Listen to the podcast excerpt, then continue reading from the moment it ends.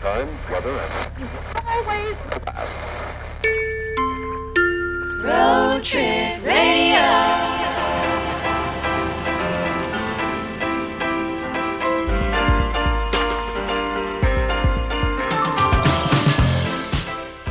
Welcome to Road Trip Radio, the only all drive time, walk time, and sit time station in Canada. We hope you're out there listening with your family, your friends, or maybe even an enemy. I'm Pat Kelly, And I'm Caitlin Howden. and today's edition of Road Trip Radio is all about the Northwest Territories. We'll be talking everything northern, western, and territorial. Get to know the Northwest Territories. With over 44,000 residents, Northwest Territories is the most populated of Canada's three territories. The Northwest Territories is home to Great Bear Lake, the eighth largest lake in the world, Great Slave Lake, the deepest lake in North America, and the Mackenzie River, the longest river in Canada. Jeez, quit bragging. The capital, Yellowknife, is known as the diamond capital of North America thanks to the four nearby diamond mines. It's not because of Neil Diamond? The first written account of the game of ice hockey took place in the Northwest Territories in 1825. It's also the first written account of someone saying, I just gotta get out there, give it 110%, just work for the puck, work for the team. Oh, we had a great defense out there. Everyone's really working real hard. And where this is a big year, we're really gonna do it. Of Canada's three territories, the Northwest Territories is neither the most northern or the most western. and that's a little bit about a place we call the Northwest Territories. Also, on today's show, we learn all about caribou and their scat. We take a harrowing drive across the ice. And as always, we are joined by a roving reporter and loose cannon, Peter Oldring. Peter is in the Northwest Territories right now, just trying to fit in with the locals. Uh, Peter, are you there? Yes, hello, Caitlin, and hello, road trippers. Uh, uh, I am here in the Northwest Territories, and I'm participating in something that happens up here known as a 36 hour golf tournament. uh, here in the land of the midnight sun, yes, and, and, and I will tell you, you would not believe how sunny it is, uh, even at this hour, uh, Caitlin. And what time is it where you are? At 2 p.m. Uh, in the afternoon. Uh, but I've been awake since 5 a.m. Uh, two days ago. So it, it's it's very difficult right now, is what I'm saying. In the land of the midnight sun, my circadian rhythms are a bit messed up. I'm sort of losing it, if I'm being honest. you know, my hotel has blackout curtains, but it just doesn't make it dark enough, and I'm just having a tough time sleeping. So, how are you preparing for this golf tournament?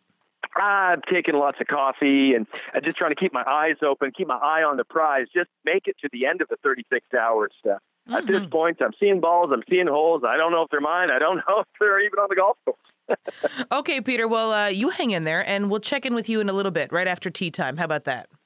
Okay, good. I wonder if that's what this is now. Ah, so sunny. Okay, talk to you in a bit. Road Trip Radio.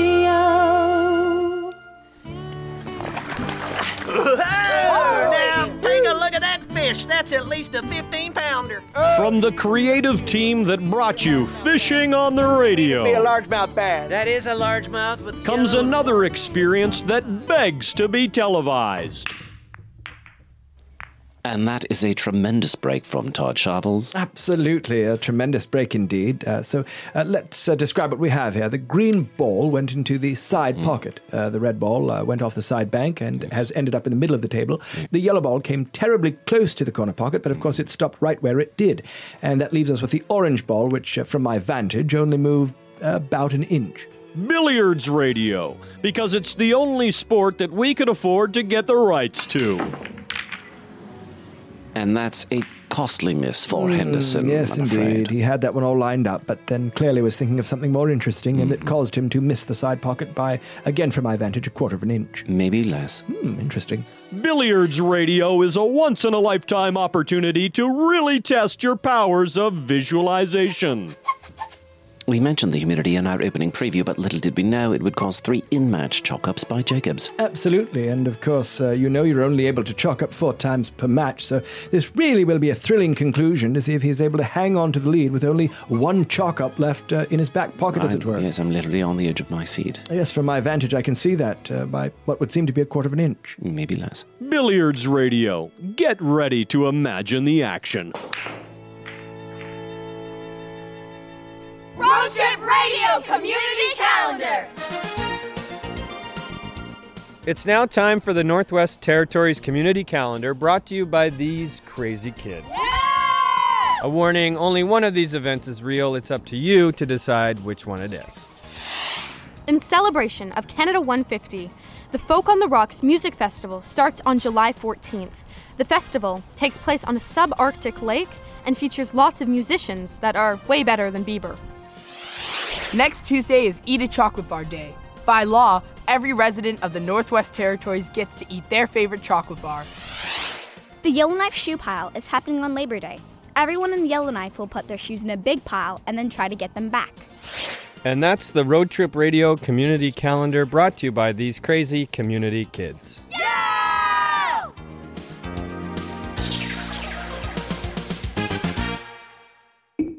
And now, in conversation.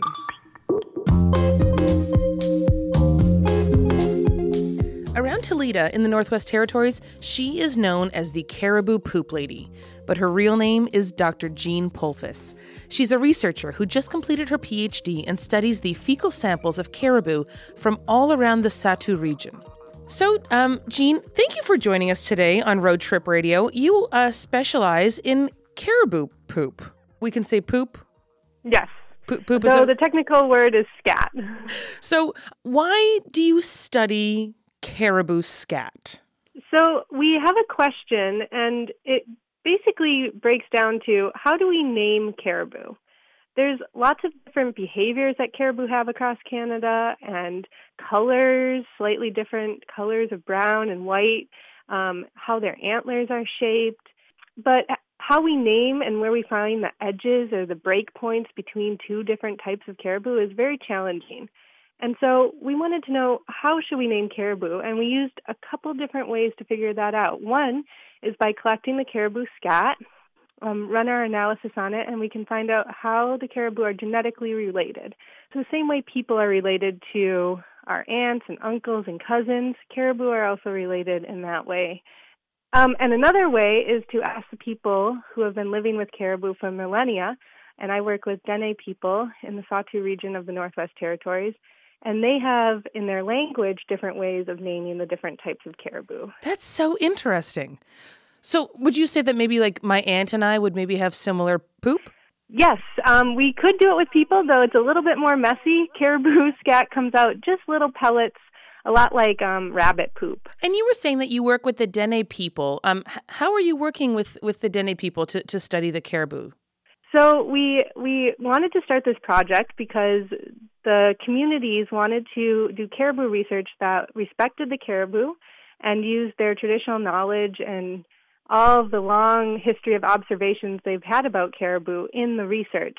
And so we included people in the whole phase of the research project. So we asked people to go out and collect this caribou scat for us, um, and we uh, reimbursed them with a, with gift cards and for gas money, which would help them be able to get out on the land on their skidoos and snowmobiles so that they could um, pick up the caribou scat for us. Okay, Jean, this is going to be a strange question. I've never had to ask this before. How much does a pile of caribou poop go for? $25 gift cards for gas for each pile of caribou scat. Who's collected? Do you have one premium collector? We we did. We had one trapper who probably collected 130 samples over a couple of winters. So he he won. And our youngest scat collector was a 12-year-old girl from Colville Lake, um, who brought in a whole bunch of samples when she was out on a trip on the land with her family. Have you learned anything um, really fascinating from your study so far of the caribou? Well, we did find that we could distinguish genetically differences that also corresponded to what Dene people have called these caribou for a very, very long time in the region. And so that's one case where uh, Dene language and the traditional knowledge that people hold can has a more fine scale understanding of different types of caribou, and that helps us as scientists um, understand better how ecosystems work. Wow. Are you're not originally from the Northwest Territories, though, are you? I am not. I'm not. Um, I'm from northern Wisconsin, is where I grew up. And now you live in, in the Northwest Territories. Yeah, exactly. What brought you there? You know, when I was um, in eighth grade, my family drove through Canada up to Alaska from Wisconsin. So we drove across the prairies and then we hit the Rocky Mountains and drove up the Alaska Highway through Whitehorse. And um, at some point off on the side of the road, I saw my first caribou. And I think I've been drawn to the north ever since. So, what what would you tell people uh, about why they should come and visit the Northwest Territories? What is it about the Northwest Territories that you love so much? Wow, that's a hard question because there's so much I love about the North. Um, the landscape is always changing. Um, we have the winters that are very dark, where we have um, only a few hours of sunlight during the day, um, but then the nights are spectacular because we have northern lights flying across and lighting up the snow. Sometimes they are so bright you can you can see even brighter than a full moon. Then in the summer we have these long daylight. The midnight sun goes all night and so you get changing conditions all the time that are that makes it really exciting um, to be in the north. It sounds awesome. Thank you so much for speaking with us today, Jean. Uh, I learned a lot about poop. Thank you so much for having me.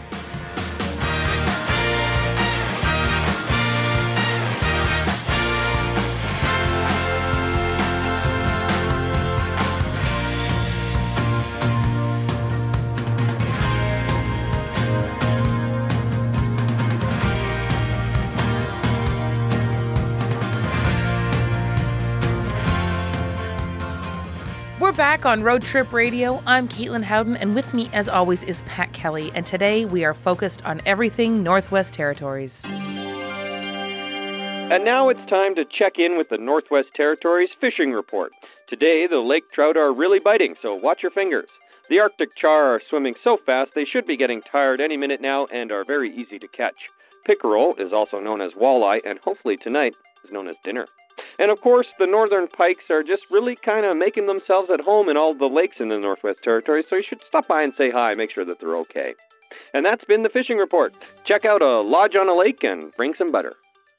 Now let's check back in with Peter Oldring, our roving reporter. He is currently at an all night golf tournament in the Northwest Territories and hasn't slept for three days.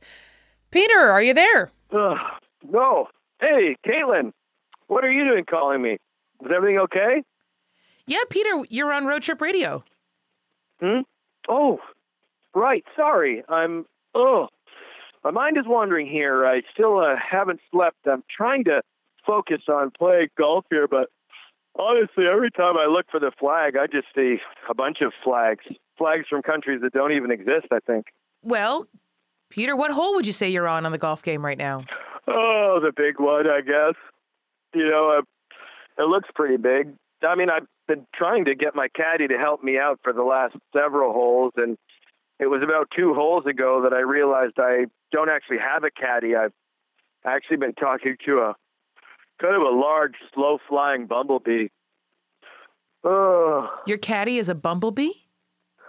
Yeah, well, he's at least in my foursome, yeah. About a hole ago, he stung me on my big old nose. Oh. Peter, maybe you should just uh, sit down and close your eyes for a bit.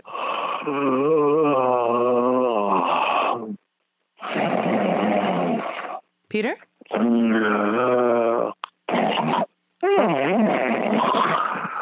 Um, well, listeners, clearly Peter has fallen asleep, which I think is actually good for him.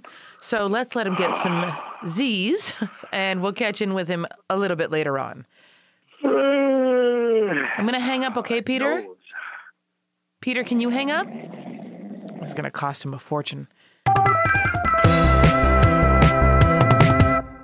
Imagine having to test the ice every time you wanted to walk to school. Well, that's exactly what the people living in the Northwest Territories have to do. If you live in the north, walking, biking, driving on ice roads is part of daily transportation in the cold season. And let's face it, it's cold for more than half the year up there. Road Trip Radio correspondent Jana Graham lives in Yellowknife and has some crazy stories about what it's like to travel or live on the ice.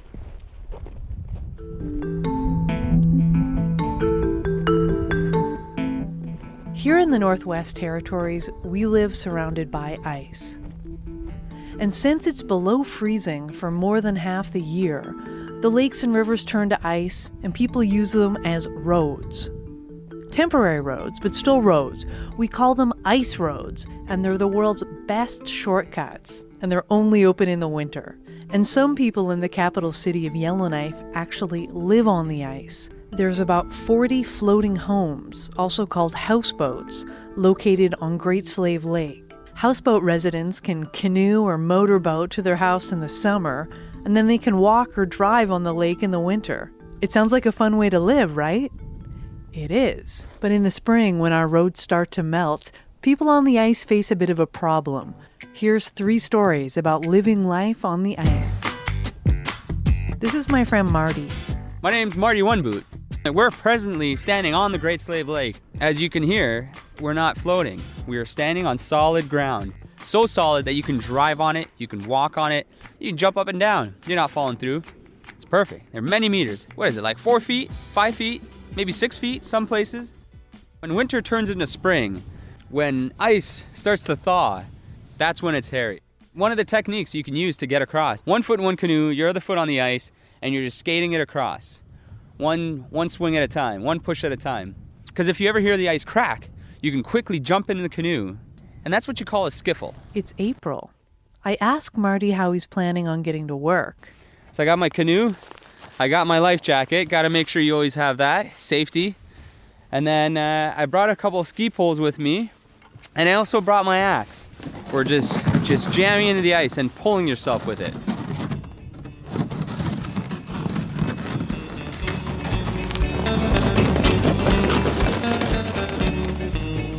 I leave Marty attempting to cross the lake and I go visit a family I know that live on an island on Great Slave Lake.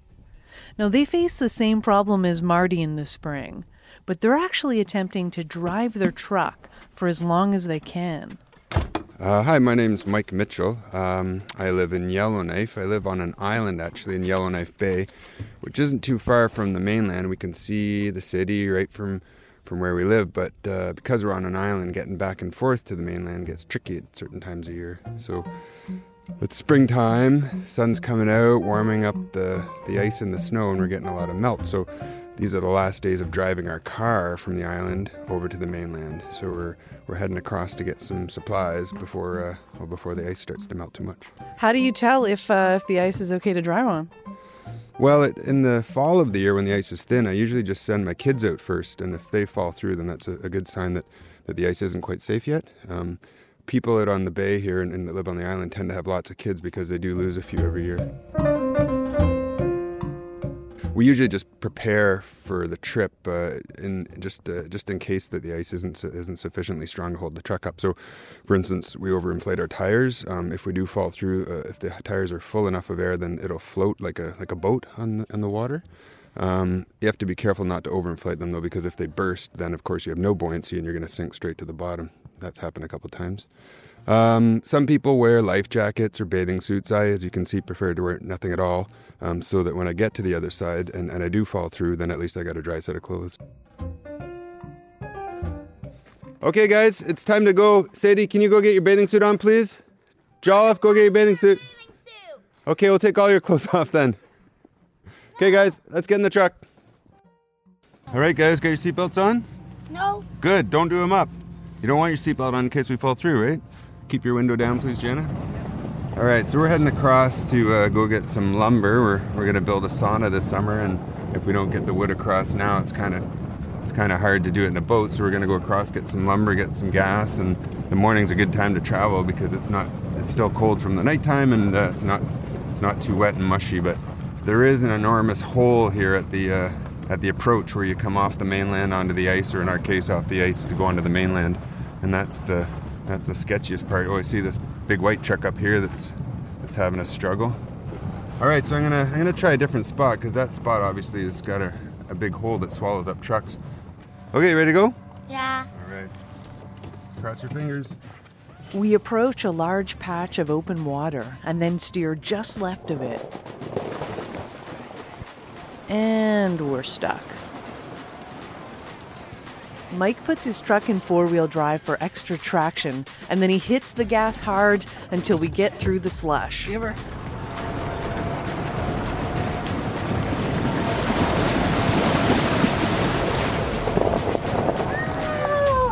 All right, we're not gonna have to spend the night. Yay! There we are. Whew, high fives. We live to see another day. When you live on the ice or when you're driving on an ice road, you depend on your neighbors for all kinds of help. My friend Michelle, who lives in a houseboat, told me a story about the time she needed to borrow a truck. Uh, some friends had kindly uh, lent me their truck so that I could fill my propane tanks uh, to keep my to heat my house for the winter. The friends with the truck, Christine and Rich, live on the ice in a nearby houseboat. I started the truck, went out, and was clearing off the snow from the the windshield. And when I went to get back in the truck, I realized when you start the car, the, the doors lock automatically. So I locked the keys in the truck. It took me a while to finally figure out how to get in the window to be able to crawl through. So keys were okay. Uh, back on track, got to fill my propane tanks, and I started to back up. I heard a big crack, and I thought maybe I'd driven over a water box. A water box is a small hole for filling up water jugs in the winter. But as I looked, there was really, there was clearly open water behind the back wheels of the truck. This is where the owner of the truck, Rich, comes in. So I was at work and I got a call from Christine saying your truck is sunk and or sinking, I guess. It was actually sinking at the time. so I jumped on my bike and, and raced down the hill and like in 5 minutes I was there just in time to see the front of the truck drop through the ice and sink. so it sank all the way to the water was on top of the like top of the roof. Um, so it turns out it wasn't it was sunk far enough to ruin the truck, but not sunk so far that it wasn't salvageable. We hooked up chains and then we just started slowly winching the truck towards shore. It took a really long time. It took like 12 hours. We did repurpose the truck, and uh, with the help of a friend, um, we cut it, the truck in half and made it into a trailer. And what was the lesson here? Before you drive on the ice, you take a drill and you check the ice thickness everywhere you're going to be driving. I don't let Michelle the truck anymore.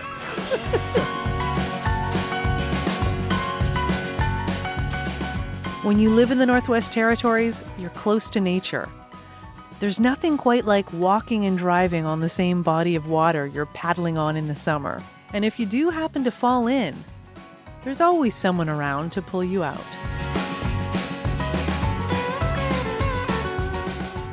For Road Trip Radio, I'm Jana Graham in Yellowknife, Northwest Territories.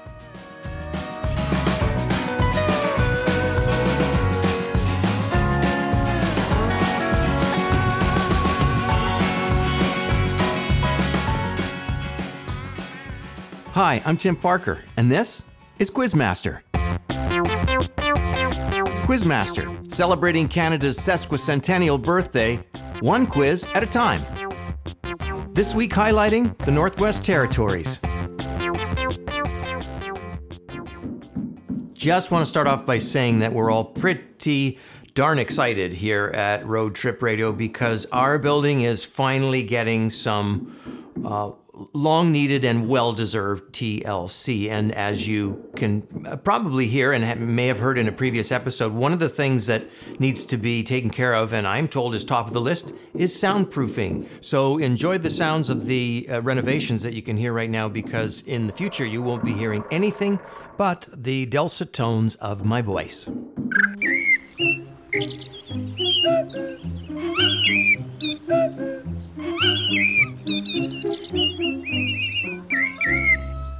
Every March in the capital of the Northwest Territories, Yellowknife, a month long festival is kicked off. What is that festival? The answer is contained within one of these four promos. No matter how cold it gets, there's no stopping them during the Simeons of Brass Festival. With cutting remarks and absolutely no emotion, she rules the North during the Ice Queen Festival. Journey to a land of horses and swords, booties and bells during the White Knights and Elves Festival. From atop a throne of ice and snow, he rules the Northwest Territories during the Snow King Festival. If it's March and you're in Yellowknife, you will be enjoying the Snow King Festival.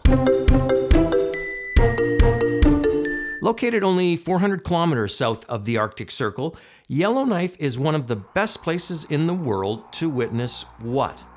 Is it the Northern Lights? Snowshoe hockey? Dog sledding? Or the midnight sun?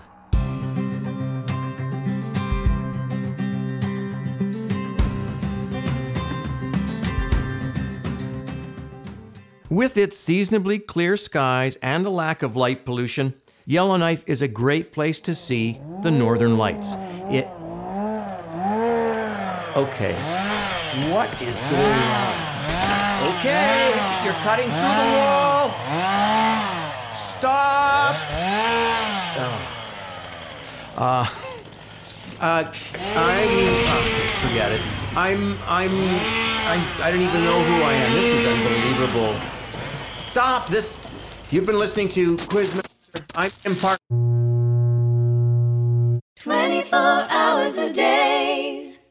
Road Trip Radio. Road Trip Radio is made possible with the support of our sponsors Shorty Sporty Short Shorts, Long John Silver's Long Johns, and everybody's favorite new app, the Nickname Generator. Hey, Lisa, how are you? Hey, hey, hey, it's you. Hey, buddy. Oh my goodness, you don't remember my name, do you?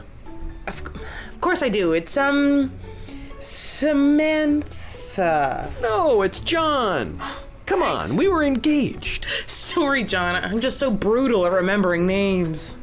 Hey, hey, hey, hey! Don't be so brutal. Have you heard of the new nickname generator? The what? The Nickname Generator. It's a brand new app for your phone. Well, how does it work? Well, when you can't remember a person's name, you open up the app, take a photo, and the app will generate a nickname for that person. It'll make it seem like you know their name, but you chose to use a relatable nickname instead. Sounds like a very smooth process. And it works for every scenario. Hey, Lisa, just swung by your office to see what you're up to. Hey, you! Um, just one sec. Perfect. hey, big guy, how's it going? Big guy? That's a perfect nickname for me, because I'm six foot five. Thanks, nickname generator. Phew. And how about at a restaurant? I'm sorry to interrupt. I just wanted to say hi. Hi, Lisa. Hi, uh. Blondie? Oh my goodness, what a flattering nickname because of my blonde hair. And I used to be in the band. You're so wonderful. Nice to see you. Okay, bye bye.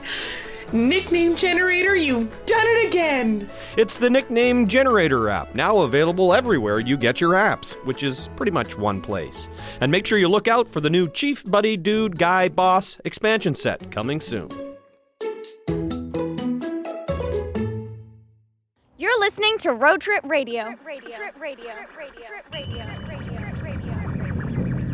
What you are about to hear is true.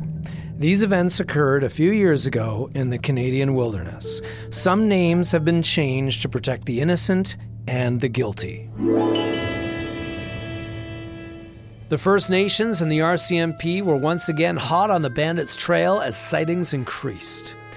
I'm Grant Lawrence, and this is the true story of the Spaghetti Bandit.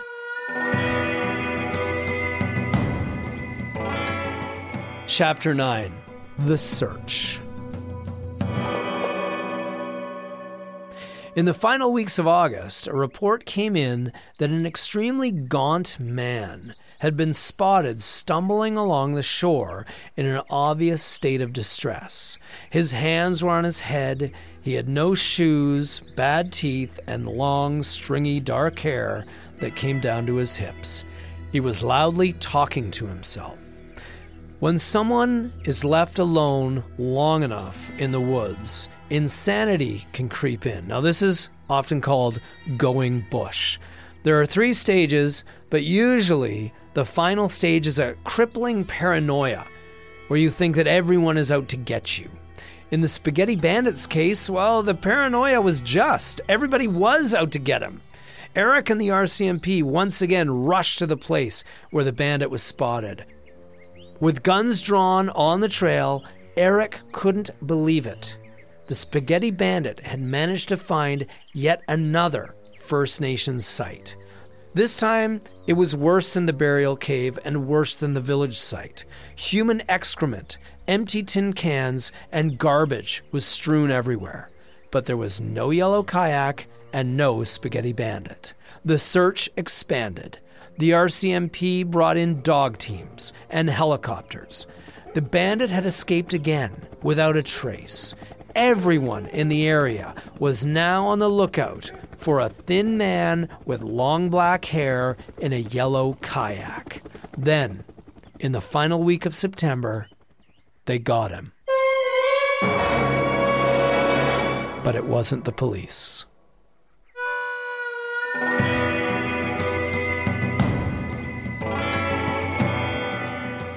For the next installment of the Spaghetti Bandit, head to the Quebec episode. To start the story from the beginning, jump back to BC.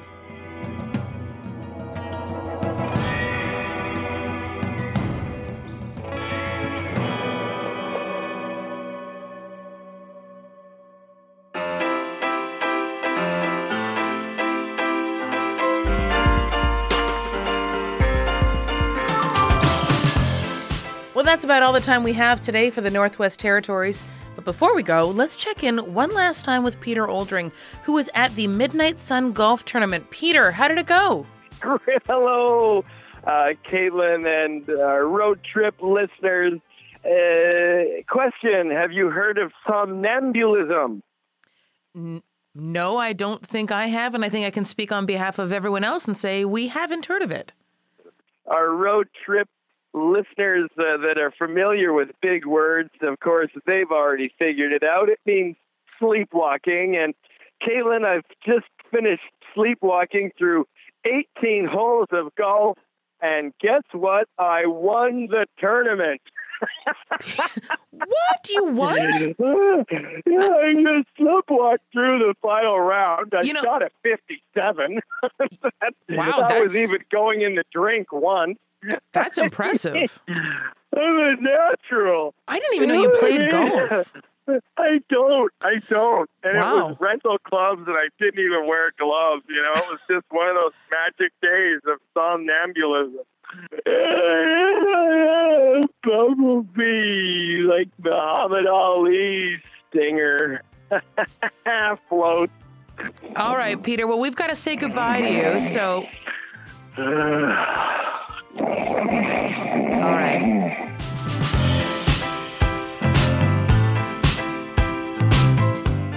That's about all the time we have for Road Trip Radio. We want to thank you for listening and remember to keep it tuned where it's always drive time, walk time, or sit time here on Road Trip Radio. We leave you today with the sounds of a diamond mine outside Yellowknife.